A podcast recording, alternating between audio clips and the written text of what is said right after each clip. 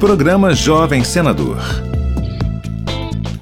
Todos os anos, 27 estudantes de todo o Brasil, um de cada estado do Distrito Federal, são selecionados a partir de um concurso de redação para serem jovens senadores. Hillary Kevin Martins Feitosa, de Feliz Deserto, é representante de Alagoas na edição de 2022. Hillary defendeu que para haver uma efetiva independência é necessário que exista uma reparação social por parte do Estado e oportunidades para todos os brasileiros. Para que o Brasil se torne de fato independente, é necessário que haja por parte do governo do Estado uma reparação social, a qual proporcionará para negros e brancos uma educação, cultura e saúde de qualidade. Assim teremos o Brasil independente. Acompanhe todos os detalhes do programa Jovem Senador no site senado.leg.br barra Jovem Senador.